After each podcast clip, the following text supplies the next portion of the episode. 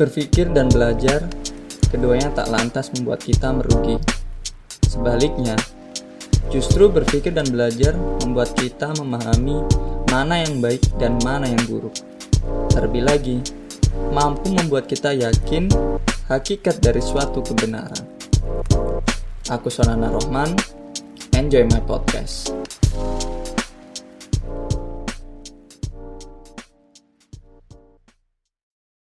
Oke, selamat datang semuanya. Balik lagi di podcast ini bareng aku ya, tetap aku, Sona. Um, ya, alhamdulillah, syukur banget bisa baik lagi uh, sharing-sharing sesu sesuatu gitu kan, apa yang aku pikirkan dan aku rasakan uh, belakangan ini kayak gitu. Sebenarnya apa yang aku mau sampaikan uh, sebentar lagi itu hal yang udah basic sih artinya udah udah pada umumnya udah dilakukan semua orang kayak gitu. Jadi emang bukan sesuatu yang baru kayak gitu ataupun sesuatu yang berbeda. Tapi emang uh, aku baru-baru ini memikirkannya dan baru-baru ini juga merasakannya karena di sekitarku udah banyak kayak gitu. Uh, maksudnya adalah ya dari dulu udah banyak tapi baru baru beberapa ini aku concern terhadap hal ini kayak gitu. Karena uh, mungkin di zaman sekarang meskipun eranya udah maju ya teknologi udah canggih udah modern kayak gitu kan uh, apa ya ini juga mempengaruhi um, cara seseorang melakukannya ya, yang bakal aku bahas ini. Nah uh, mungkin udah teman-teman udah tahu dari judulnya ya pod, uh, judul di podcast ini yaitu mengung tentang mengungkapkan perasaan gitu. Jadi emang aku mau bahas tentang uh, orang itu meng mengungkapkan perasaan kayak gitu. Dan aku rasa uh, yang namanya mengungkapkan perasaan itu hal yang mendasar uh, yang ada pada diri seseorang atau manusia kayak gitu. Karena pada dasarnya apa ya itu juga mungkin kebutuhan yang harus terpenuhi kayak gitu. Ya kan? Uh, itu mungkin ya dan uh, manusia ini kan dibekali oleh yang namanya suatu uh, rasa gitu kan. Satu rasa oleh Tuhan kayak gitu oleh Allah gitu kan. Sehingga uh, perlu juga dan dia bisa merasakan melalui uh, common sense-nya gitu kan. Uh, dari indranya saya tuh dicerna dan masuk ke dalam perasaannya sehingga terkadang juga perlu untuk uh, menunjukkannya atau mengungkapkannya. Nah itu adalah suatu uh, ekspresi ya kan. Manusia punya rasa dan pasti otomatis juga memiliki suatu ekspresi gitu kan dari apa yang dia sudah uh, cerna di kehidupan sehari-hari. Apa pun itu yang ada di sekitarnya kayak gitu. Baik yang dekat maupun yang jauh kayak gitu. Dan pasti ada suatu respon tersendiri dari uh, menyerap informasi yang, yang ada di lingkungan. Setelah itu ingin mengekspresikannya. Dan dalam bentuk suatu ungkapan perasaan yang pada umumnya kita udah ketahui itu ya nggak sih? Jadi emang ini sangat wajar banget ketika manusia itu uh, ingin sekali mengungkapkan suatu perasaan. Karena itu uh, bisa dikatakan suatu kebutuhan dasar oleh uh, manusia gitu. Yang mungkin perlu bahkan wajib untuk terpenuhi kayak gitu. Sehingga ya ada berbagai macam bentuknya uh, yang dikatakan mengungkapkan suatu perasaan. Ya uh, tapi aku mau pertama-tama mau bahas tentang apa sih yang sebenarnya diungkapkan oleh manusia gitu kan. Pada dasarnya kembali lagi ke konteks uh, suatu uh, apa ya rasa. Nah rasa ini kan dicerna sekali oleh yang namanya panca indera kita dan akal kita. Uh, terstimulus dan tertransformasikan gitu kan ke dalam bentuk suatu uh, perwujudan tertentu yakni bisa uh, perasaan sedih, senang, sakit, galau, resah gitu kan, bahagia gitu kan eh, dan lain sebagainya. Itu adalah apa yang diekspresikan atau apa yang diungkapkan uh, oleh manusia gitu kan. Jadi intinya memang rasa sedih, rasa senang, sakit gitu kan, bahagia, menyenangkan, galau, keresahan gitu kan. Intinya seperti itu. Tapi apa ya? Hmm, covernya itu gitu kan beda-beda gitu loh. Ini berkaitan dengan cara cara ya. Nanti kita bahas tentang cara juga gitu kan. Bagaimana manusia uh, apa ya menunjukkan uh, ungkapan perasaannya tersebut kayak gitu. Jadi emang ini secara uh, apa ya mendasar banget. Harfiahnya memang sejatinya manusia itu memang kan uh, apa ya punya suatu rasa terhadap uh, apa yang dia lihat apa yang dia uh, amati apa yang dia pikirkan dan sebagainya. Dan itu juga perlu untuk diungkapkan. Karena pada dasarnya itu adalah suatu uh, hal yang fundamental gitu kan dalam diri manusia. Yakni mengungkapkan suatu perasaannya. Apa yang sudah dia uh, apa ya apa yang dia rasakan gitulah ibaratnya. Dan itu emang sangat wajar sekali itu kan mengungkapkan suatu perasaan. Tapi notabene sekarang kan uh, apa ya ada ketidakwajaran tentang mengungkapkan perasaan. Mengungkapkan perasaan itu wajar, tapi caranya terkadang yang tidak wajar. Caranya gitu kan. Karena mungkin ada konteks-konteks uh, tertentu gitu kan dalam uh, pikirannya, dalam benaknya sehingga uh, sedikit menyimpang atau bahkan sebenarnya tidak menyimpang tapi mungkin uh, apa ya tidak terfilter dengan baik sehingga mengakibatkan suatu konflik intrik terhadap uh, komunitas atau makhluk sosial yang lain kayak gitu. Udah jelas manusia ini adalah makhluk sosial kan kayak gitu. Sehingga ketika dia do something apa pun itu ya bahkan ketika dia do something alone tidak melibatkan orang gitu pasti ada dampak terhadap orang lain kayak gitu. Jikalau mengetahuinya. Nah uh, aku rasa gitu kan uh, konteks mengungkapkan perasaan ini bagus bagus gitu kan secara umum bagus karena memiliki manfaat gitu dia menjadi tidak bagus gitu kan jikalau cara yang digunakan atau niat ya yang dia gunakan dalam mengungkapkan perasaan gitu kan e, melanggar norma-norma sosial, norma agama gitu kan, dan norma-norma budaya dan lain sebagainya. Kayak gitu. Ya. E, yang mana mungkin tidak mengatasnamakan e, apa ya? kemanusiaan sendiri gitu kan dan rasa uh, dirinya terhadap Tuhannya gitu kan melupakan itu semua akhirnya maksudnya adalah kurang bagus ketika dia memakai yang namanya payung egoisme itu. Nah itu itu sebenarnya nggak apa-apa tapi kalau emang egoismenya itu melanggar atau tidak sesuai dengan konteks agama, sosial dan budaya ini cukup mengkhawatirkan kayak gitu. Ya, tapi kita coba berpikir yang uh, positif aja.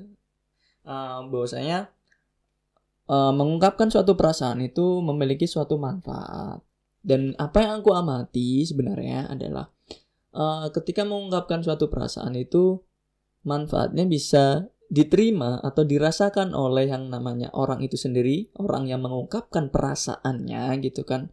Whether it is really happy, sad, or even blue or the others gitu. Uh, dan juga manfaat yang bisa diterima oleh orang lain ketika ada orang misalnya aku nih gitu kan mengungkapkan suatu perasaan apa pun itu ya uh, ada orang lain yang mendengarkan ataupun menyimak gitu uh, dia juga memiliki manfaat yang positif kayak gitu ya. Ada juga manfaat yang diterima oleh orang lain. Tapi notabene uh, yang mungkin menjadi apa ya uh, sesuatu yang besar yang bisa dirasakan adalah terhadap orang itu sendiri. Kayak gitu. So teman-teman jangan ragu banget, jangan apa ya uh, takut ketika mengungkapkan suatu perasaan. Yang perlu dipertimbangkan sebenarnya itu ada caranya. Tapi sebelum kita ngomongin cara, lagi-lagi sebelum kita ngomongin cara, alangkah baiknya kita ngomongin tentang manfaat tadi. Kenapa sih uh, apa mengungkapkan suatu perasaan itu uh, perlu gitu kan? Jawabannya ada manfaatnya dan kita uh, apa ya kita bahas bareng-bareng. Sebenarnya yang bahas aku sih kalian dengarkan. This is my opinion gitu kan. It's really subjective for me based on what I thought, okay, what I felt uh, in my environment kayak gitu. Jadi ini ya yang secara subjek subjektivitasku aku pikirkan dan aku rasakan terhadap yang namanya mengungkapkan suatu peran karena FYI gitu kan. Uh, banyak aku emang tidak terlalu banyak uh, dekat dengan orang gitu kan tapi uh, ketika ada orang ya gimana kita bersosial tetap kan bersosial gitu loh. Meskipun tidak kepada banyak orang.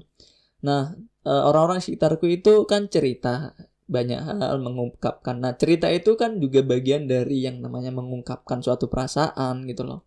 Apa yang dia miliki di uh, diceritakan. Tidak meskipun tidak dalam rangka sharing dalam artian um, apa ya berbagi wawasan ilmu gitu kan dan pengalaman. Tapi memang gitu kan um, mengungkap perasaan itu tidak melulu tentang aku ngajarin kamu ini tidak. Tapi aku uh, mau mengungkapkan perasaan aku bercerita gitu kan untuk aku sendiri gitu loh. Jadi sebenarnya dia bercerita untuk sendiri ini kembali lagi manfaatnya gitu. Ya. Jadi uh, di sekitarku banyak yang seperti itu cerita-cerita dan ya aku pun melakukan hal yang sama gitu. Cerita banyak hal urusan pekerjaan ada suka dukanya gitu kan urusan tentang uh, bersosial urusan tentang masa depan dan lain sebagainya gitu kan.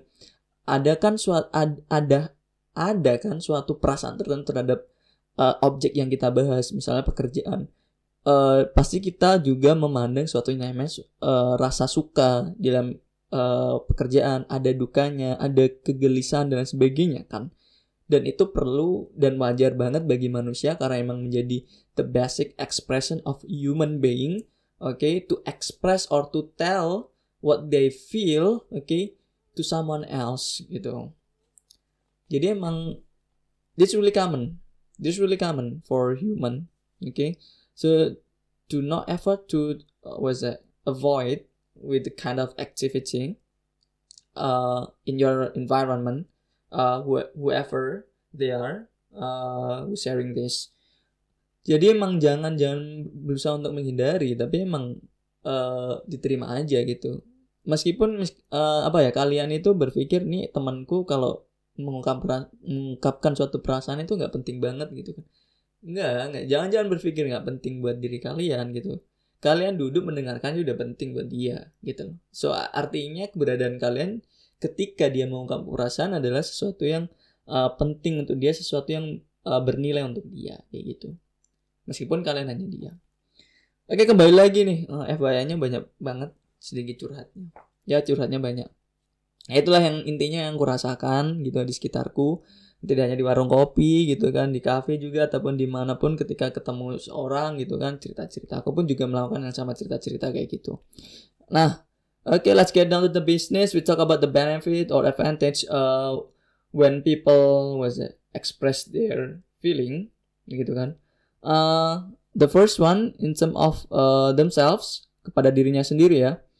Uh, maksudnya manfaatnya adalah uh, ini suatu uh, apa ya berkorelasi dengan yang namanya health kesehatan. Itu kesehatan rohani.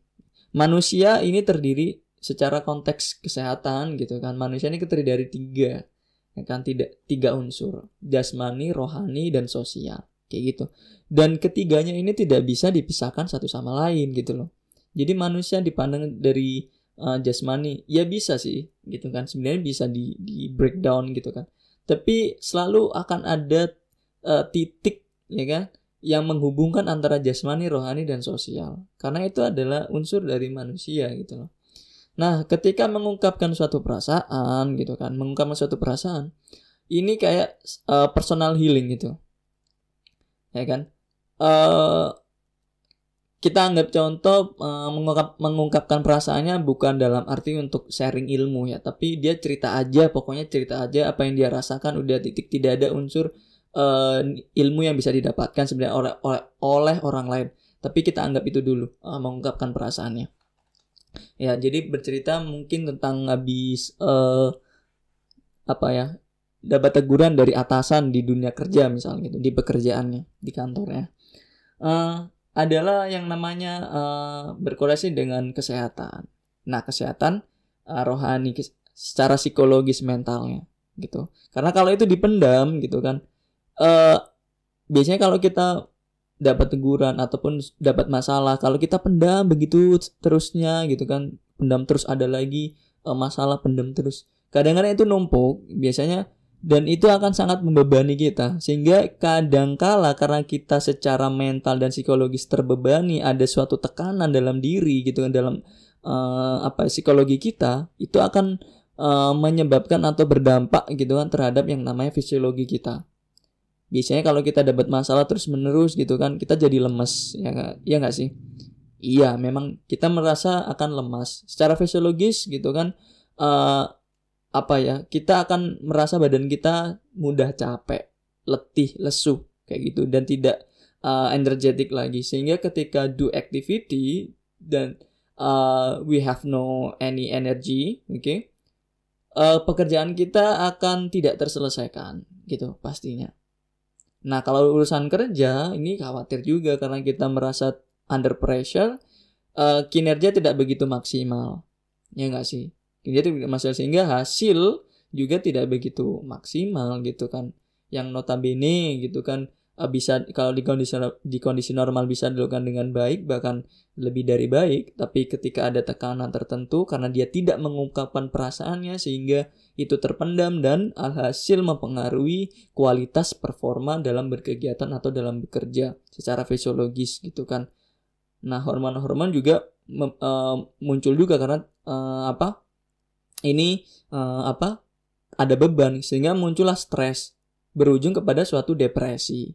Nah kalau udah depresi pasti kebanyakan sakit-sakitan kayak gitu. Dan ini mengkhawatirkan sekali gitu kan sehingga manfaat dari mengungkapkan suatu perasaan itu sendiri adalah uh, apa ya seperti yang namanya pengobatan gitu loh dalam konteks kesehatan. Di tataran ini secara spesifik adalah rohani atau psikologi kita, mental kita gitu. Jadi kita akan merasa uh, apa ada suatu pengobatan tertentu. Kita sakit gitu kan, terkadang terus uh, dikasih uh, ke dokter dikasih resep, kita uh, minum obat akhirnya gitu kan. Menembus obat sehingga kita minum dan dengan kuasa Allah gitu kan lambat laun gitu kan uh, kondisi fisik kita agak membaik kayak gitu melalui perantara obat tersebut. Uh, sama halnya ketika seperti halnya obat tersebut gitu kan. Uh, ketika kita mengungkapkan suatu perasaan gitu kan ini udah jelas banget uh, kita juga mengobati hal-hal uh, yang buruk dalam uh, psikologi kita. Jadi ungkapkan aja perasaan gitu. Itu biasanya umumnya ya uh, yang banyak cerita itu uh, umumnya ini kan cewek-cewek uh, gitu kan cerita kepada gengnya gitu kan atau enggak uh, best friendnya gitu kan apa pun itu kejadian dalam hidupnya gitu kan. Dan alhasil setelah mengungkapkan perasaan itu lega gitu kan. Lega banget. Ya sih? Dia cerita gitu kan ada teman yang dengerin wah ya nggak nggak butuh jawaban we. Butuh seseorang yang ada di depan atau sampingnya mendengarkan cerita udah itu bahkan kita bisa mengobati diri kita sendiri secara psikologis itu manfaatnya gitu kan. Dan teman-teman saya rasa sih uh, mendengarkan ini juga udah hal yang biasa gitu kan. Udah hal biasa dalam mengungkapkan uh, mengetahui maksudnya hal biasa banget uh, mengetahui bahasanya uh, apa ya mengungkapkan perasaan itu adalah uh, healing gitu kan. Personal healing. Self healing gitu. Uh, terus uh, selain daripada yang namanya uh, urusan kesehatan temen ini juga masih uh, berkorelasi dengan uh, psikologi ya adalah tentang penerimaan. Biasanya ketika kita emang pada umumnya ya kalau teman-teman cermati bahkan kalau teman-teman uh, seusai ini mengungkapkan perasaannya apa pun itu ya perasaan apa pun itu suka duga dan sebagainya gitu teman-teman sekalian tuh pasti akan ada suatu titik di, di mana teman-teman akan menerima diri sendiri uh, dalam tanda kutip ya menerima diri sendiri kayak gitu. Menerima. Kadangkala kembali lagi uh, apa ya case-nya adalah tentang uh, suatu hal yang buruk yang menimpa terhadap diri gitu kan. Dan uh, apa kita mengungkapkannya gitu kan perasaan kedukaan itu ya kan uh, alhasil kita akan sed, apa ya bukan sedikit ada titik kita tersadarkan untuk menerima sini. Oh ya udah gitu kan misalnya ambil contoh di uh, habis dipecat gitu kan uh, sama bos gitu kan dipecat uh, dikeluarin dari uh, kantor gitu kan. Sedih kan gitu. Sedih. Itu hal yang duka bagi sebagian banyak orang gitu kan. Sebagian orang gitu sorry. Dan diceritakanlah atau diungkapkanlah perasaan itu gitu kan. Dan uh, setelah menceritakan itu kadangkala kita langsung juga terfikirkan terbes apa ya terbesit uh, suatu ide dalam konteks menerima itu. Menerima itu habis cerita aduh aduh aku habis uh, di, uh, dipecat nih sama bosku karena aku ngelakuin ini gitu kan. Memang salahku sih gitu kan tapi emang tidak sepenuhnya salahku karena emang ada pihak lain nih yang um, apa ya uh, berkontribusi dalam kesalahanku juga gitu kan. Tapi kok nggak adil banget rasanya gitu kan bos memecat aku secara sepihak seperti ini gitu kan. Tidak ada teguran sama sekali di awal tapi langsung dipecat.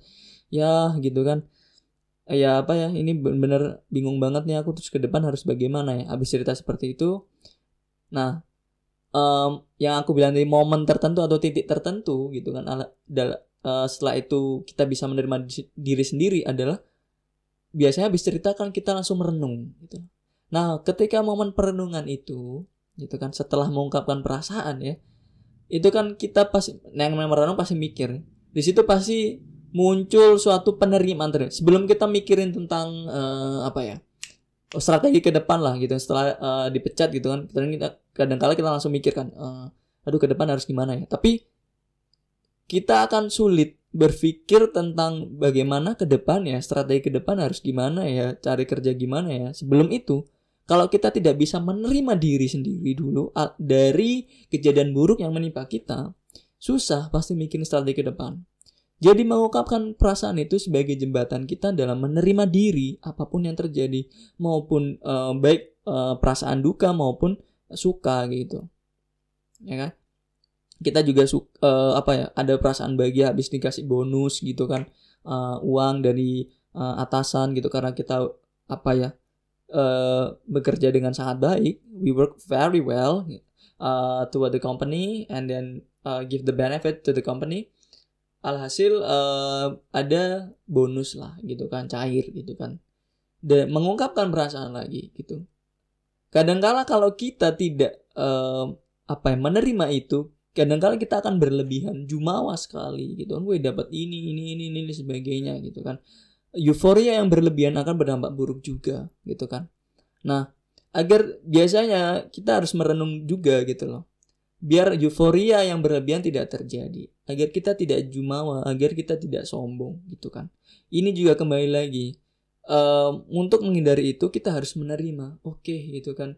Uh, aku dapat ini tapi kembali lagi gitu kan. Uh, seharusnya bagaimana ya aku ya dalam menyikapi ini gitu kan. Nah, kadangkala kalau kita udah menerima uh, apa ya menerima diri sendiri dalam konteks tadi uh, suka atau bahagia karena dapat uh, bonus dari atasan misalnya uh, kita akan lebih cenderung bisa berpikir secara uh, rasional atau berpikir secara positif gitu. Akal kita akan bisa uh, berpikir lebih jernih. Dari situ oh, oke okay, dapat ini gitu kan. Oh baiknya gimana ya uang atau bonus tadi? Apakah aku uh, apa ya berikan kepada keluargaku gitu kan atau sebagiannya aku uh, sodakokan atau enggak traktir aja teman-teman atau enggak aku habisin sekalian untuk beli uh, barang yang aku inginkan selama ini gitu. Nah, kadangkala rasio kita akal sehat kita akan bermain ketika kita udah menerima uh, perasaan itu, bisa menerima itu. So, uh, mengungkapkan suatu perasaan akan memicu yang namanya acceptance. Ya, terhadap diri sendiri kayak gitu. Jadi kita tidak out of control maksudnya gitu loh. Menerima diri sendiri itu tidak out of control. Kadangkala kita mengungkapkan perasaan dan tidak ada uh, dan belum muncul itu bahkan uh, apa ya mengungkap perasaannya terlalu berlebihan dengan cara yang berlebihan juga mungkin kita bisa out of control gitu loh sehingga uh, akal kita perasaan kita itu nggak bisa secara jernih uh, apa ya menentukan uh, membuat diri kita itu harus seperti apa ya nggak bisa gitu. Karena kita out of control. Tapi kalau kita in control kayak gitu in control gitu kan. In control berarti kita menerima gitu kan. Nah kita bisa uh, what next gitu. What's next? What's next? Kayak gitu. Apa ini selanjutnya ya? Secara jernih bisa seperti itu. Oke okay? penerimaan. Selanjutnya adalah uh, apa ya? Aku tadi udah bilang tentang rilis stress ya karena memang uh, mengacu kepada mental health. Uh, terus mungkin tentang ide. Nah ini uh, yang aku ide yang aku apa sampaikan di sini tuh mungkin tentang what's next tadi. Apa sebenarnya? Itu memicu suatu uh, ide baru gitu. Apa pun itu ya ide. Artinya ketika kita udah mengungkapkan suatu perasaan aku dapat perasaan ini gitu kan. Terus aku ungkapkan gitu kan. Bla aku ungkapkan. Ter uh, apa ya lagi-lagi ada suatu insight tertentu uh, sehingga kita tahu what's next gitu kan. What I have to do next kayak gitu. What I have to uh, what I have to think next dan sebagainya apa pun itu ya. Whatever it is. Tapi kita udah tahu ad, karena ada insight tersendiri setelah kita mengungkapkan suatu perasaan.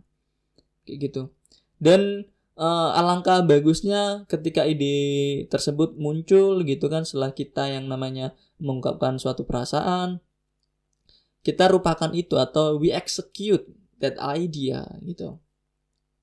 Dalam bentuk sesuatu yang positif gitu kan. Berupa apa ya uh, performa yang lebih baik gitu kan. Ataupun suatu karya atau penyelesaian suatu masalah dan lain sebagainya ya. Dilihat dari uh, apa ya konteks uh, pengungkapan suatu perasaannya. Jadi ketika uh, ketika kita mengungkapkan suatu perasaan secara baik muncul yang namanya suatu ide tertentu. Nah, dan alangkah baiknya ketika ide itu muncul gitu kan jangan dibiarkan evaporate atau menguap aja but then you need after you get the idea but then you have uh, and then you have to execute that idea pretty well. Kayak gitu. Uh, don't waste your time gitu. Artinya ketika udah uh, getting idea ya jangan apa ya jangan di delay gitu kan. Oh nantilah nantilah gitu. Tapi uh, you need to directly execute gitu. Tapi dilihat juga sih emang bisa di di execute langsung bisa dieksekusi secara langsung atau tidak ya. Kalau memang bisa ya eksekusi aja. Jangan menunda do not procrastinate gitu. Jangan menunda-nunda gitu kan. Menunda-nunda juga tidak bagus juga gitu kan. Kita karena terkadang uh, apa ya when we uh, procrastinate something gitu kan we lost the opportunity. Oke okay? kita akan kehilangan uh, kesempatan gitu loh. So you need to directly okay or as soon as possible uh, execute something to reach the opportunity That's what I mean. Oke. Okay. Uh, itu manfaat ketika kita uh, mengungkapkan suatu perasaan in some of themselves dalam artian uh, ourselves dalam uh, dalam konteks diri kita yang manfaatnya. Uh, kemudian uh, selain daripada diri sendiri, orang lain juga bisa mendapatkan manfaat sometimes gitu kan. Tidak selalu ya, bergantung juga lagi-lagi bergantung based on uh, how the people express uh, their feeling gitu manfaat yang bisa diperoleh orang lain ketika ada temannya atau orang lain itu uh, apa mengungkapkan perasaannya adalah uh, ini nih. Teman-teman orang lain tersebut gitu kan bisa uh, mendapatkan suatu pembelajaran. Ya kan apa pun itu. Oh misalnya ada temen nih mengungkapkan rasa dukanya. Nah kita bisa belajar dari rasa duka itu. Kita kan sudah tahu bahwasanya uh, experience is the best teacher gitu kan. Experience ini kan tidak hanya pengalaman diri sendiri atau pengalaman pribadi tapi juga bisa berdasarkan pengalaman orang lain, cerita-cerita orang lain kayak gitu. Bukankah di agama juga demikian di Al-Qur'an bahwasanya banyak sekali cerita-cerita uh, dari orang-orang terdahulu kan. Nah, karena emang kita disuruh belajar dari orang-orang tersebut, orang-orang terdahulu tersebut untuk kita petik pembelajaran dan kita uh, apa? Pembelajaran itu kita implementasikan di kehidupan kita sekarang gitu kan. Nah, ketika ini sama hal analoginya seperti demikian ya. Sama uh, samanya ketika ada teman kita yang uh, curhat atau mengungkapkan perasaannya kayak gitu. Ya, kita dengarkan aja apa ya, kita ambil hikmah lah gitu kan. Jangan terlalu responsif uh, untuk menyambar ataupun berkomentar terhadap uh, apa ya, ungkapan suatu perasaannya gitu loh dia belum selesai cerita wah nggak bisa kayak gitu gitu. Kamu yang salah. Malah kita we, we judge gitu kan. Uh, ngejudge teman kita tadi yang mengungkapkan perasaan gitu dia dia bilang ambil ambil contoh tadi konteksnya habis dipecat ya gitu. Dia bilang ya emang kamu yang salah kenapa kamu melakukan ini ini ini gitu kan. Itu bukan malah apa ya uh, we offense gitu kan. Kita benar-benar menyerang banget uh, teman kita tadi yang uh, mengungkapkan perasaannya dan bukan malah uh, apa ya mendapatkan manfaat tapi malah mendapatkan keburukan di situ. Dia teman kita yang mengungkapkan perasaan juga mendapatkan keburukannya kita pun juga mendapatkan keburukannya. Apa gitu kan mungkin relation di sini gitu loh. Or dia pun tidak akan trust terhadap kita gitu loh. Dalam konteks uh, ketika teman kita mengungkapkan suatu perasaan. Karena ya lagi-lagi experience the best teacher. Ketika kita uh, judge a bad thing uh, to our friends okay who express their feeling gitu kan.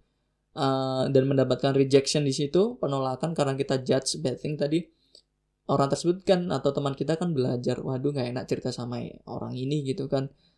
Karena kayak gini-gini gitu kan. Cerita aja orang lain. Nah tidak ada yang namanya harmonisasi di sini. Keharmonian tidak ada tidak muncul di situ. Bahaya juga kan gitu loh. Sehingga kita juga tidak akhirnya luput juga dari hikmah pembelajaran gitu loh dari cerita dia dari uh, ungkapan perasaannya gitu loh. So uh, mending ya mending kita emang ketika ada orang ataupun teman kita uh, kolega kita uh, express their uh, their feeling kayak gitu atau mengungkapkan perasaannya uh, kita dengarkan dulu baik-baik sampai selesai kayak gitu. Ungkapan perasaannya apa pun itu ya suka duka resah gelisah gitu kan bahagia gitu kan euforia dan sebagainya kita petik pelajaran di sana dari ceritanya gitu. Sehingga kita bisa uh, apa ya uh, ketika kita bisa oh ceritanya tentang ini dan aku belajar tentang ini. Nah kita ketika sudah belajar dari cerita orang lain dan ungkapan perasaan orang lain gitu kan kita akan lebih aware dan kita akan lebih hati-hati lagi. Misalnya suka gitu kan ungkapan suatu suka gitu perasaan bahagia. Nah kita juga belajar oh ya gitu gini. Dan aku pun akan uh, mungkin bisa oh aku juga mau bahagia seperti itu. Mungkin do the similar thing kayak gitu. Bisa kan di situ. Terus misalnya nih dia uh, mengungkapkan uh, temannya mengungkapkan perasaan yang terlalu berlebihan di euforia. Terus dia bisa belajar oh aku, kok berlebihan banget sih gitu kan. Uh, kayaknya aku tidak perlu seperti itu ketika suatu saat aku juga mengungkapkan perasaan sukaku gitu kan atau perasaan bagi aku. Nah itu juga kan bagian dari pembelajaran kayak gitu. Jadi uh, bersyukur banget teman-teman sekalian yang sering lah ya gitu menerima ungkapan, ungkapan perasaan dari teman, sahabat, kerabat gitu kan, keluarga dan lain sebagainya gitu kan. Bersyukurlah gitu. Karena teman-teman uh, pasti bisa memetik pembelajaran dari ungkapan perasaan mereka semua kayak gitu. Tapi ya dengan sadar ya kalau kalian juga uh, apa ya tidak secara serius lah atau bahkan um, bahkan apatis gitu kan atau bahkan berpura-pura gitu kan ya teman-teman tidak akan bisa serta-merta secara gamblang ya mendapatkan atau memetik pembelajaran dari gitu kan uh, ungkapan perasaan mereka kayak gitu. Jadi emang serius lah gitu kan jangan berpura-pura tapi emang genuine. Originally you need to take care uh, or you, you need to pay attention uh, to what they express to you. Oke, okay, itu dia manfaatnya pembelajaran yang pertama. Yang kedua adalah uh, relationship itu sendiri, ya kan? Ketika teman-teman hadir, ketika ada temannya yang ingin mengungkapkan perasaan, itu akan semakin uh, apa ya, uh, mendalam akan mempererat, ya kan, keintiman hubungan kalian, gitu. Sehingga kalau semakin erat hubungan itu juga semakin bagus juga kan, gitu loh. Uh, yang namanya uh, berhubungan gitu kan uh, berinteraksi dengan orang punya banyak uh, apa ya teman dan sebagainya itu juga uh, apa ya membuka pintu rezeki kayak gitu. Sehingga jangan diremehkan yang namanya ungkapan perasaan gitu. Itu salah satu bagian untuk mempererat tali silaturahmi gitu kan. Kalau tali silaturahmi erat semakin gitu kan besar pula chance kita untuk mendapatkan rezeki kayak gitu. Ini kalau kita pandangnya dari konteks rezeki ya. Suatu uh, relationship uh, ya karena emang ketika suatu relationship itu erat ya intim kayak gitu pasti ada yang namanya simbiosis mutualisme ada hubungan timbal balik uh, yang uh, menguntungkan kayak gitu loh. Hubungan yang menguntungkan antara kedua belah pihak atau uh, banyak pihak gitu loh ketika hubungan erat ya. Mungkin tidak pada saat itu juga gitu kan tapi mungkin di kemudian hari karena ada teman kita yang mengungkapkan perasaan terhadap kita gitu kan kita ada di situ dan kita secara seksama mendengarkannya gitu kan dia semakin uh, apa ya meng-highlight kita dalam hidupnya. Mereka akan meng-highlight oh dia selalu ada dalam uh, apa ya di di kondisi di kondisiku apa pun itu. Sehingga cenderung orang tersebut akan merasa ada harus apa ya balas budi ataupun semakin uh, suka dengan kita dan akan memprior, memprioritaskan gitu loh. Jadi semisal kita nanti uh, apa ada suatu permasalahan atau apa jangan sampai dia akan tanpa pamrih membantu kita. Jadi simbiosis mutualisme. Kayak gitu. Uh, teman-teman sendiri pun pasti sudah memahami ini gitu loh uh, tentang yang namanya uh, relationship mengungkapkan suatu perasaan kayak gitu dan uh, kembali lagi ya uh, teman-teman juga apa ya konteksnya sih jangan jangan gini maksudnya aku tadi mengatakan uh, mengungkapkan suatu perasaan dan ada terhadap orang tersebut gitu kan ketika dia mengungkapkan perasaan itu bagus gitu kan. Tapi teman-teman juga harus uh, memandang secara jernih gitu kan uh, ungkapan perasaannya seperti apa. Kembali lagi pembelajaran itu gitu kan. Meskipun emang remeh temeh gitu kan uh, apa ya jangan uh, berespektasi terlalu tinggi juga terhadap ungkapan perasaan seseorang gitu. Ya udah biasa aja gitu kan. Bi aja lah ibaratnya. Uh, maksudnya tidak terlalu responsif banget uh, tinggi banget atau rendah banget tidak gitu kan. Pada tataran normal gitu. Uh, dan juga perlu difilter dalam suatu berhubungan juga jangan terlalu kalau menurutku ya dekat itu boleh erat itu boleh tapi jangan terlalu erat dan jangan terlalu longgar juga gitu atau bahkan tidak ada hubungan sama sekali kayak gitu kan. Kita kita orang bersaudara gitu kan. Semua umat muslim gitu kan itu bersaudara gitu kan. Kalau uh, terlalu erat persaudaraan khawatirnya khawatirnya saja gitu kan adalah uh, take advantage dari situ. Maksudnya orang lain akan take take advantage dari situ. Ya kan? Jadi emang secukupnya atau dalam tata apa ya takarannya juga normal-normal saja gitu kan. Gitu. Kecuali memang uh, ada konteks tertentu ya gitu yang memang harus erat banget gitu loh apa pun itu. Dalam suatu berkehidupan sosial gitu. Kita uh, bersaudara semuanya memang harus erat. Tapi terlalu erat juga kan namanya juga terlalu erat ya pasti kan nyesek juga gitu loh. Uh, kecenderungannya kita tidak bisa mengkontrol gitu. Rasa rasa persaudaraan begitu erat banget terlalu kencang bahkan gitu uh, apa ya memicu sensitivitas yang terlalu tinggi juga. Sehingga kalau ada apa-apa, wih akhirnya gini pak air alhasil Pak Amri aku udah ada loh di di apa ya uh, di momen ketika kamu lagi butuh ingin mengungkapkan perasaan gitu kan. Terus aku lagi kayak gini kamu eh, nggak uh, bisa gitu kan. Aku juga butuh mengungkapkan perasaan eh kamu nggak bisa gitu kan. Mana ini timbal baliknya gitu. Artinya baperan jatuhnya gitu artinya baperan banget gitu. Ya apa ya artinya kita tidak bisa berpikir secara jernih juga. Ya kan misalnya barangkali ini temannya tadi nggak bisa gitu kan.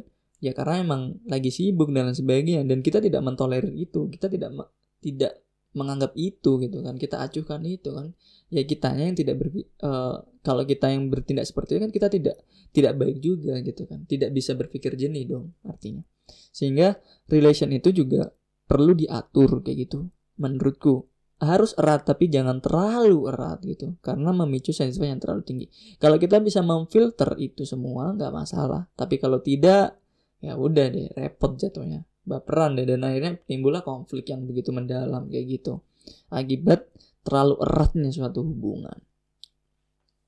Oke, okay, uh, eh, itu tadi tentang relationship. Uh, tapi overall ketika kita mengungkapkan suatu perasaan itu ada manfaatnya banget, tapi tolong diatur. Nah, ya manfaatnya tentang keeratan dan memicu yang namanya simbiosis mutualisme hubungan timbal balik yang uh, apa ya memberikan manfaat satu sama lain kayak gitu dan lens uh, apa ya ini akan juga bisa me, me apa ya menstimulat kita dalam me, apa ya mengkategorikan orang-orang di sekitar kita gitu. Ketika ada orang lain yang mengungkapkan perasaan terhadap kita gitu kan cerita oh uh, apa ini ceritanya kayak gini gitu kan oh ceritanya begitu mendalam. Kita tahu oh, siapa orang yang penting dalam hidup kita alhasil gitu. Ada orang yang suka uh, menceritakan atau mengungkapkan perasaannya kan tapi ungkapan perasaannya itu remeh temeh kayak gitu mohon maaf ya. Remeh temeh tidak sesuatu yang penting gitu kan. Tapi ada orang yang mengungkapkan selalu mengungkapkan perasaannya dan itu penting banget gitu dan itu yang hal yang krusial banget sehingga dari itu kita kan bisa uh, memandang siapa yang penting ini. Artinya maksud siapa yang penting uh, adalah we know how to treat gitu loh. Oh ini tadi yang benar-benar mendalam banget gitu kan. Sehingga kita mentreat dia gitu kan kita uh, tahu gitu kan. Nah ini ini ke, uh, masih dalam konteks relationship ya. Artinya kita juga tahu gitu kan how to treat uh, someone else gitu kalau kita generalis generalisasikan we generalize uh, what's many people around us gitu. Agak susah juga gitu loh. Kita tidak menempatkan suatu pada porsinya berarti gitu kan. Dan itu kurang baik. Kita harus mendapatkan suatu pada uh, porsinya equity gitu loh. Equal equality itu penting gitu kan. Penting perlu tapi lebih penting lagi ketika equity gitu loh jadi keadilan dengan sesuai pada konteksnya gitu loh. Ambil contoh deh gitu. Uh, kita berhadapan dengan dua teman kita gitu kan. Yang satu lapar banget yang satu nggak lapar biasa lah gitu. Dan kita punya yang namanya roti di sini ya kan?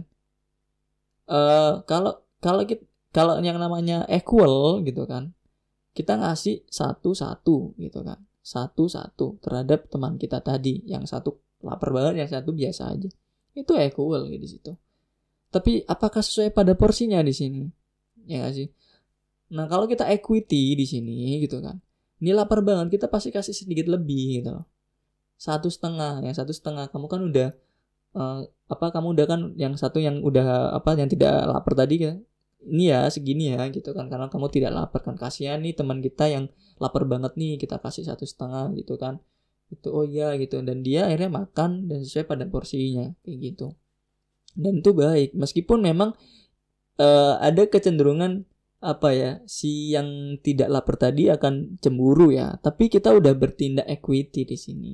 Itu sesuai pada porsinya keadilan sesuai dengan yang namanya porsinya kayak gitu yang namanya juga uh, misalnya si judge gitu kan uh, hakim di pengadilan kan juga tidak bisa serta merta menghukum sesuatu. Yang mengeneralisasikan oh ini pembunuhan ada dua kasus pembunuhan gitu kan.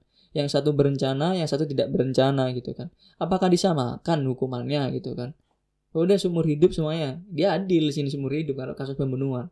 Tapi kan ada konteks tertentu yang satu uh, apa secara ber, uh, secara berencana yang satu tidak gitu kan bahkan tidak sengaja membunuh gitu. Ya tidak bisa disamaratakan gitu uh, apanya uh, hukumannya. Sama ketika mengungkapkan suatu perasaan orang lain mengungkapkan perasaan terhadap kita gitu. Kita tahu di sini how to treat di situ. Dan kita harus mentreat pada porsinya. Ketika kita tahu di situ uh, insya Allah deh kita pasti akan juga memahami uh, bagaimana ya uh, memperlakukan orang tersebut ya gitu.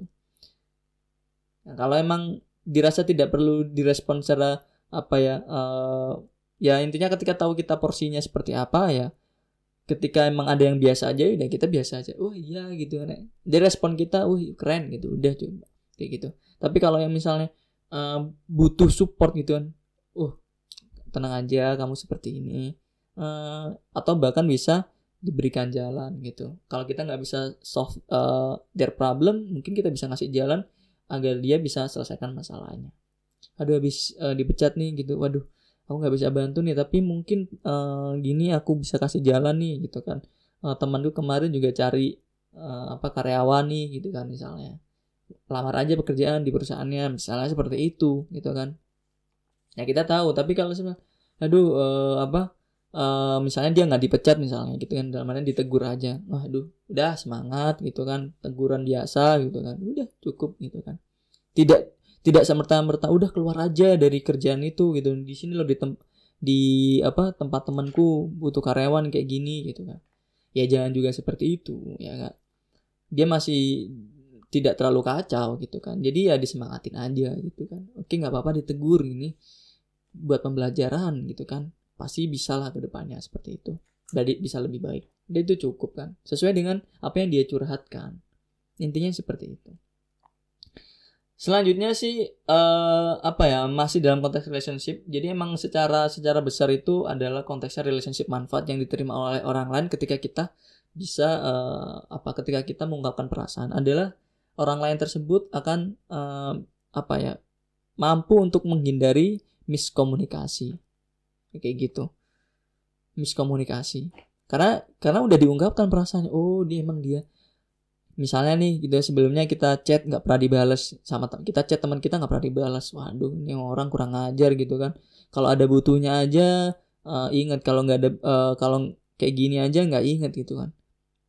Kok nggak pernah chat sama sekali? Chat malah nggak dibalas nggak dirit gitu kan. Ya ternyata datang dan ternyata uh, apa cerita mengungkap perasaannya bahwasanya lagi berduka. Oh jadi kan kita uh, akhirnya bisa apa ya langsung cut banget miskomunikasi gitu kan. Yang tadi kita berprasangka uh, lupa gitu kan. Ini orang lupa nih uh, sama aku gitu kan. Tapi kita udah udah cut miskomunikasi. Oh iya. Nggak komunikasi nggak ngubungin itu karena memang lagi ada masalah gitu kan. Nah itulah pentingnya miskomunikasi uh, sorry. Pentingnya miskomunikasi lagi. Aduh sorry sorry sorry. Pentingnya uh, mengungkapkan perasaan. Orang lain jadi tahu gitu kan orang lain jadi tahu. Akhirnya uh, terhindarlah dari yang namanya miskomunikasi gitu. So when you uh, express your feeling okay show your feeling to other people your friend okay uh, your friend will avoid the uh, the miscommunication okay to you. Because they know what happened uh, what happened with you okay. Jadi tuh manfaatnya penting banget uh, apa mengungkapkan suatu perasaan. Well, uh, let's move on. Kita udah tahu uh, mengapa mengungkap perasaan ini perlu banget atau penting karena memang memunculkan suatu manfaat. Dan kita berbicara sekarang tentang yang namanya bagaimana pada umumnya orang-orang uh, itu mengungkapkan perasaannya. Yang paling sederhana, yang paling umum dan paling sering gitu kan dilakukan oleh orang adalah mengungkapkan perasaan dengan cara verbal, ngomong secara langsung kayak gitu kepada orang kayak gitu kan. Pada orang temennya dan sebagainya. Atau bisa di record di video terus dipublish. Lah gitu kan. Misalnya nih gitu kan uh, ingin semua orang tahu orang-orang di circle-nya di sosial medianya tahu gitu kan. Uh, kalau dia mau curhat mengungkap perasaannya mungkin dia di record di share lah kepada temannya. Karena mungkin tidak bisa bertemu gitu kan. Nah uh, tapi umumnya sih ya ketemuan atau enggak setidaknya telepon kayak gitu tapi yang paling umum adalah atau uh, sering kali ya diungkapkan secara langsung uh, verbally gitu. Secara verbal gitu kan. Ngomong bla bla bla bla bla bla. Perasaannya tadi ya kalau kita ngomong apa yang diungkapkan ya perasaan duka suka dan lain sebagainya kayak gitu. Secara umum gitu kan. Tapi ada juga gitu kan. Ada juga yang um, orang itu mengungkapkan perasaannya gitu kan dengan cara non verbal melalui tulisan. Ya aduh. Misalnya nih orang yang tidak tidak pandai dalam berbicara gitu kan. Uh, karena emang nggak tahu cara mengungkapkannya uh, by lisan gitu kan. Akhirnya dia menggunakan tulisan. Ya apa ya nulis di blog kayak gitu atau enggak nulis di status dan sebagainya. Umumnya seperti itu ya. Atau kalau enggak menggunakan uh, ini masih dalam konteks non verbal mengungkapkan rasanya dengan cara gambar kayak gitu. Gambar.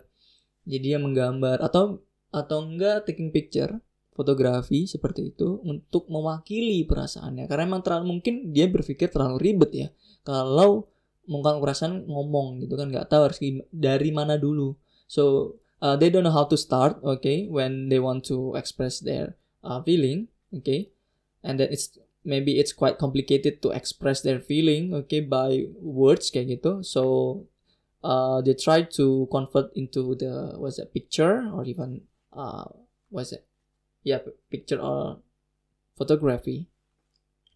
Jadi emang melalui gambar, they paint, draw, okay, or was that using the camera to take uh, to capture the object, okay, picture, something like that. itu ya kan untuk mewakili because they think maybe it's quite simple to express the feeling uh, by what's it picture karena emang kalau picture misalnya apa ya perasaan kita itu bertubi-tubi gitu banyak hal gitu kan. Tapi terlalu ribet ngomongnya atau menuliskannya aduh dengan gambar ada gambar yang mewakili udah itu. Ya cukup. Biasanya emang itu udah udah cukup gitu kan. Tapi emang ketika ada orang lain yang melihat suatu apa ya gambar tersebut atau foto tersebut uh, akan menjadi multi tafsir apa ya maksudnya gitu? Kalau dia tidak memahami tapi kalau dia memahami oh aduh lihat foto ini waduh ini pasti orang yang uh, orang ini lagi kayak gini banget nih gitu. Itu bagi orang yang benar-benar memahami gitu. Artinya orang yang udah memiliki sense terhadap foto atau enggak gambar pasti tahu apa yang dirasakan apa yang difikirkan terhadap si apa ya apa ya orang yang membuat uh, apa gambar atau foto tersebut kayak gitu. Ini kalau udah punya sense terhadap objek atau uh, apa ya barang atau objek nonverbal tersebut yang mewakili suatu ungkapan perasaan dari seseorang. Gitu. Uh, apa ya pada konteks tertentu gitu kan orang-orang yang uh, apa I mean uh, the person who wants to produce something okay by expressing the idea uh, what is it? Is that they want to make masterpiece atau suatu karya besar. Jadi emang beberapa karya itu tercipta dari yang namanya ungkapan suatu perasaan. Nah, karya ini bisa ya kembali lagi verbal dan non verbal ya gitu kan. Uh, bisa dalam bentuk suatu video atau film kayak gitu. Uh, dan sebagainya atau bisa yang namanya suatu lagu ya orang zaman dulu mungkin masih sekarang ya. Orang atau orang-orang yang emang suka dengan musik kayak gitu um, mengungkapkan perasaannya dengan cara ya membuat lagu gitu kan. Membuat lagu gitu buat liriknya saya tuh dinyanyikan dan sebagainya. Tuh karya-karya kayak gitu. Atau juga tulisan bahkan sampai bikin uh, apa buku kayak gitu. Entah itu apa ya uh, apa itu? Fiksi maupun non fiksi tapi apa apa pun itu tapi dalam bentuk suatu buku. Dan juga bisa dalam bentuk puisi gitu kan.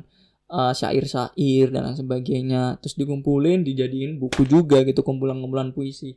Itu karya juga. Uh, lukisan bahkan kembali lagi ya lukisan tadi gambar gitu. Melalui uh, apa? Tinta-tinta uh, di situ dengan warna-warna yang begitu uh, apa ya terang benderang atau bahkan uh, hanya dua warna saja hitam putih dan sebagainya tapi itu warna juga uh, bisa mewakili suatu ungkapan perasaan seseorang. Nah itu umumnya gitu kan. Tapi ada juga sih bagaimana orang mengungkapnya dengan cara diam, ya gitu. Tidak mau mengungkapkan perasaan karena memang e, berpikir tidak mau orang lain tahu gitu atau tidak mau membuat orang lain ribet atau berprasangka tertentu terhadap dirinya sendiri. Sah-sah saja orang yang demikian asal dia memang tahu bagaimana uh, apa ya mengobati dirinya. Karena emang suatu perasaan yang tidak terungkapkan di situ akan memicu buruknya ya memicu uh, konteks-konteks yang kurang baik itu kan. Beban stres depresi gitu kan kecemasan gitu atau bahkan sampai yang namanya mang, uh, apa ya membuat uh, diri kita itu uh, kayak bunuh diri dan sebagainya. Kayak gitu. Banyak sekali uh, public figure public figure public figure yang memendam perasaan yang terlalu mendalam gitu kan. Uh, sifatnya yang buruk ya dipendam begitu mendalam kayak gitu dan lama akhirnya ya bunuh diri dan sebagainya. Dan itu sangat dilarang oleh agama kita khususnya uh, ini ya Islam ya sangat melarang sekali kayak gitu. Nah tapi fenomenanya adalah sedikit yang ngebahas tentang problem yang muncul terjadi di masyarakat adalah uh, apa ya konflik ketika orang itu mengungkapkan suatu perasaan. Aku nggak akan terlalu banyak ngebahas tentang konflik ini atau permasalahan ini gitu kan. Ya aku cuma ingin uh, apa ya sharing aja tentang mengungkapkan perasaan gitu lah. Salah satunya juga di konteks permasalahan ini ya gitu loh. Yang terjadi ketika orang lain gitu kan mengungkapkan perasaannya apa pun itu adalah multitafsir gitu kan. Uh, artinya multitafsir di sini adalah orang yang uh, menerima itu ataupun apa ya di di orang yang mendengarkan ungkapan perasaannya perasaan orang lain gitu maksudnya. Itu mentafsirkan hal yang lain gitu. Atau ungkapan perasaannya ungkapan perasaannya itu benar-benar multi multi tafsir gitu. Jadi dia memang se, e, secara implisit atau atau tidak eksplisit tidak secara tegas mengungkapkan apa gitu kan tapi emang orang yang mengungkapkan perasaannya tadi itu dengan cara implisit gitu loh. Secara kiasan tidak langsung gitu kan. Sehingga itu memicu yang namanya multitafsir. Ambil contoh se seperti demikian. Sehingga orang lain yang mendengarkan gitu kan uh, atau melihat itu uh, mentafsirkan hal yang lain. Tidak sesuai pada uh, kebenarannya. Misalnya seperti itu. Dan timbullah yang namanya konflik. Maunya curhat mau mengungkapkan perasaan gitu A gitu mengungkapkan suatu A gitu kan. Tapi ternyata yang ditangkap itu B oleh orang lain ditangkap itu B. Sehingga tersinggung dampaknya ada ketersinggungan kayak gitu kan. Sebenarnya tersinggung juga uh, sah-sah saja gitu. Asalkan ketika orang tersinggung itu tidak membuat tidak serta merta membuat uh, orang lain itu jadi lebih buruk daripada dirinya. Atau dia merasa benar dan bahkan uh, semena-mena gitu. Kalau tersinggung aja oke okay, cukup tapi kalau semisal nih orang yang tersinggung gitu kan uh, meng, apa ya sampai berpikir atau bahkan execute bahasanya apa gini ya orang yang tadi mengungkap perasaannya tadi itu dijudge jelek dan kita benar. Itu sih yang tidak bisa dibenarkan di sini. Kamu tersinggung atau orang tersinggung tidak membuat dirimu benar gitu. Dan tidak bisa membuat dirimu serta merta uh, semena-mena terhadap orang lain. Tidak kamu tersinggung tidak membuatmu benar. Gitu. Tersinggung udah tersinggung aja oke cukup gitu. Tapi ini ya problem-problem yang terjadi seperti ini. Ungkapkan ungkapan suatu perasaan gitu. Ambil contoh dalam bentuk karya deh gitu kan. Ternyata ada orang yang tersinggung di situ ketika membaca karyanya. Misalnya buku gitu kan. Loh kok gini banget nih kata-katanya gitu kan. Ofensif sekali terhadap uh, apa terhadap aku misalnya. Tersinggung. Padahal tidak diniatkan demikian ketika orang mengungkapkan perasaan melalui buku itu tidak diniatkan untuk menyinggung gitu kan tapi hanya sekedar mengungkapkan perasaan tapi orang yang membaca itu buku itu tersinggung gitu kan Nah, ini ini aku nggak mengatakan orang yang mengungkap perasaan melalui buku itu salah ataupun yang tersinggung juga salah, tapi aku hanya mengungkapkan fenomenanya sekarang terjadi seperti ini. Adanya munculnya ketersinggungan dari multi tafsir gitu kan. Ya kan? Atau misinter uh, misinterpret uh, inter, interpretation gitu. Misinterpretation. Jadi salah menginterpretasikan suatu maksud gitu. Ada kemungkinan yang mengungkapkan perasaan itu e, menggunakan kata-kata yang sifatnya atau menggunakan kalimat yang sifatnya multitafsir gitu kan. Karena mungkin dia berpikir e, apa yang menghindari suatu konflik. Jadi memunculkanlah kiasan ataupun hal-hal tertentu kata-kata tertentu atau kalimat tertentu. Tapi jatuhnya multitafsir ada juga gitu kan kecenderungan uh, misinterpretation uh, interpretation gitu, atau interpretasi yang salah terhadap suatu makna. Udah dia eksplisit secara tegas mengatakan demikian, tapi dia menginterpretasikannya adalah salah atau hal yang lain kayak gitu. Muncullah ketersinggungan, muncullah konflik. Dan ini fenomena sedang terjadi sekarang ini. Kayak gitu. Dan mungkin ada juga permasalahan tentang yang namanya uh, apa ya? konteks. Artinya seperti ini Orang yang mau mengungkapkan perasaannya itu tidak tahu konteksnya, konteks dia sedang berada di mana dan uh, apa orang yang ingin dia apa ya dia ingin cerita terhadap orang yang terhadap temannya, tapi tidak memandang temannya seperti apa kondisinya. Jadi konteks yang aku maksud di sini adalah place sama to whom gitu kan. They tell uh, what's that, the feeling gitu. Kepada siapa dia mengungkapkannya gitu. Nggak tahu ah, pokoknya ya aku pokoknya ingin mengungkapkan perasaan udah titik tapi tidak dipandang di mana tempatnya caranya bagaimana uh, orangnya siapa yang diajak bicara itu gitu kan. Oh sorry aku tidak uh, sorry aku tadi lupa menambahkan caranya gitu. Yang jelas dia mengungkapkan perasaan kayak gitu. Karena ini harus berkaitan misalnya kita mengungkapkan perasaan tapi emang tempatnya lagi nggak kondusif gitu kan. Sehingga ya muncullah yang namanya misinterpretasi apa sih apa sih? gitu nggak kedengeran misalnya gitu. Di kondisi yang tenang lah kayak gitu. Yang tidak yang di mana kedua belah pihak atau banyak pihak itu bisa fokus terhadap ungkapan perasaan. Kayak gitu. Terus juga lihat juga kita mau mengungkapkan perasaan uh, teman kita itu lagi kondisinya uh, apa ya lagi baik gak sih gitu kalau nggak baik kan atau lagi emang ternyata dia juga ada masalah gimana gitu kan? Ya malah membebani satu sama lain kayak gitu. Jadi emang kalau aduh aku mau perasaan mana ya temanku yang bisa ya? Oh, kamu gimana? Lagi free nggak? Lagi enjoy nggak? Dan sebagainya dalam kondisi yang normal tenang gitu kan? Oke gitu kan. Saya itu ungkapkanlah perasaan kalian terhadap orang tersebut. Kayak gitu. Dan pasti akan ada respon yang begitu baik gitu kan. Seperti itu. Ya tapi sekarang memang ya apa ya tidak semua kayak tapi ada kayak gitu. Yang dia terlalu egosentris sekali gitu kan hanya ingin uh, mengungkapkan suatu perasaan tanpa memandang caranya bagaimana gitu kan. Oh uh, apa dengan kata-kata yang sangat frontal bahkan sangat ekspresif sekali gitu kan. Dan dia tidak dan orang yang dia apa ya diajak cerita gitu kan tidak tidak mampu untuk menerima itu. Sehingga jatuhnya kan waduh uh, ada kesalahan di sini dalam suatu uh, apa ya penerimaan gitu kan. Si orang lain itu tidak bisa menerima kita karena kata kita kita terlalu ofensif gitu terlalu vulgar bahkan kayak gitu kan. Jadi emang perlu lah kita mengungkap perasaannya. Kadang kala ya namanya juga perasaan kan nggak bisa dikontrol. Karena perasaanku emang kayak gitu gitu. Tapi ya kita perlu ya dalam mengungkapkan suatu perasaan itu memfilternya gitu kan melalui akal sehat kita gitu loh aku kalau ngomong pakai kata-kata ini uh, baik gak sih gitu kan dampaknya? Perlu juga seperti itu. Jadi ada yang namanya kehati-hatian. Tidak serta merta uh, semena-mena kita uh, apa ya berpikir bodoh amat dengan orang lain gitu kan. Dengan cara yang kita gunakan gitu terhadap tempatnya juga. Tapi kita perlu memandang itu semua. Consider all of them oke okay? before we want to express our feeling. Kayak gitu.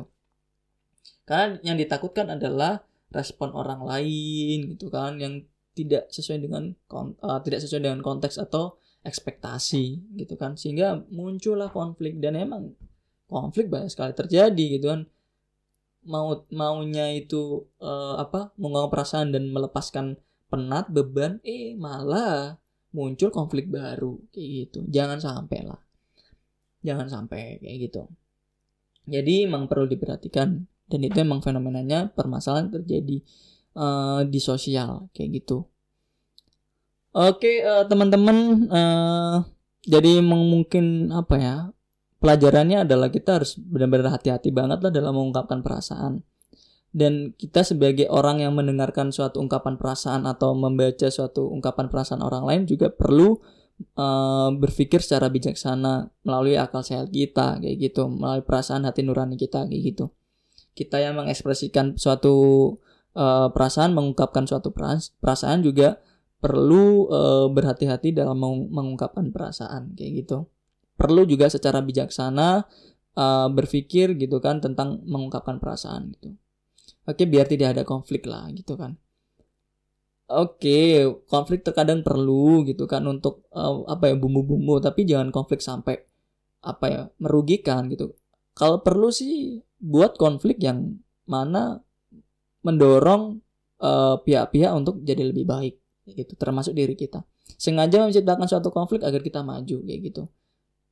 Ya bagaimanapun caranya gitu. Itu itu justru bagus ya gitu. Tapi kalau konflik yang memecah belah pihak gitu kan terhadap hal yang negatif bahkan mendorong kita hal keburukan ya janganlah gitu. Tapi konflik yang kalau memang perlu konflik konflik yang membuat kita jadi lebih baik. Itu. Well thank you so much uh, for listening uh, apa yang aku sharingkan di sini gitu kan. Uh, thank you ya uh, teman-teman udah berkenan mendengarkan. Kurang lebihnya mohon maaf. Dan ya uh, yang baik terima yang buruk lupakanlah atau bahkan uh, singkirkan gitu Semoga teman-teman selalu bisa belajar dari apa yang aku sharingkan dan bisa belajar dari apa yang teman-teman amati dan hadapi di kehidupan teman-teman. Thank you, kembali lagi terima kasih, terima kasih dan terima kasih dan sampai jumpa di podcast berikutnya. Bye.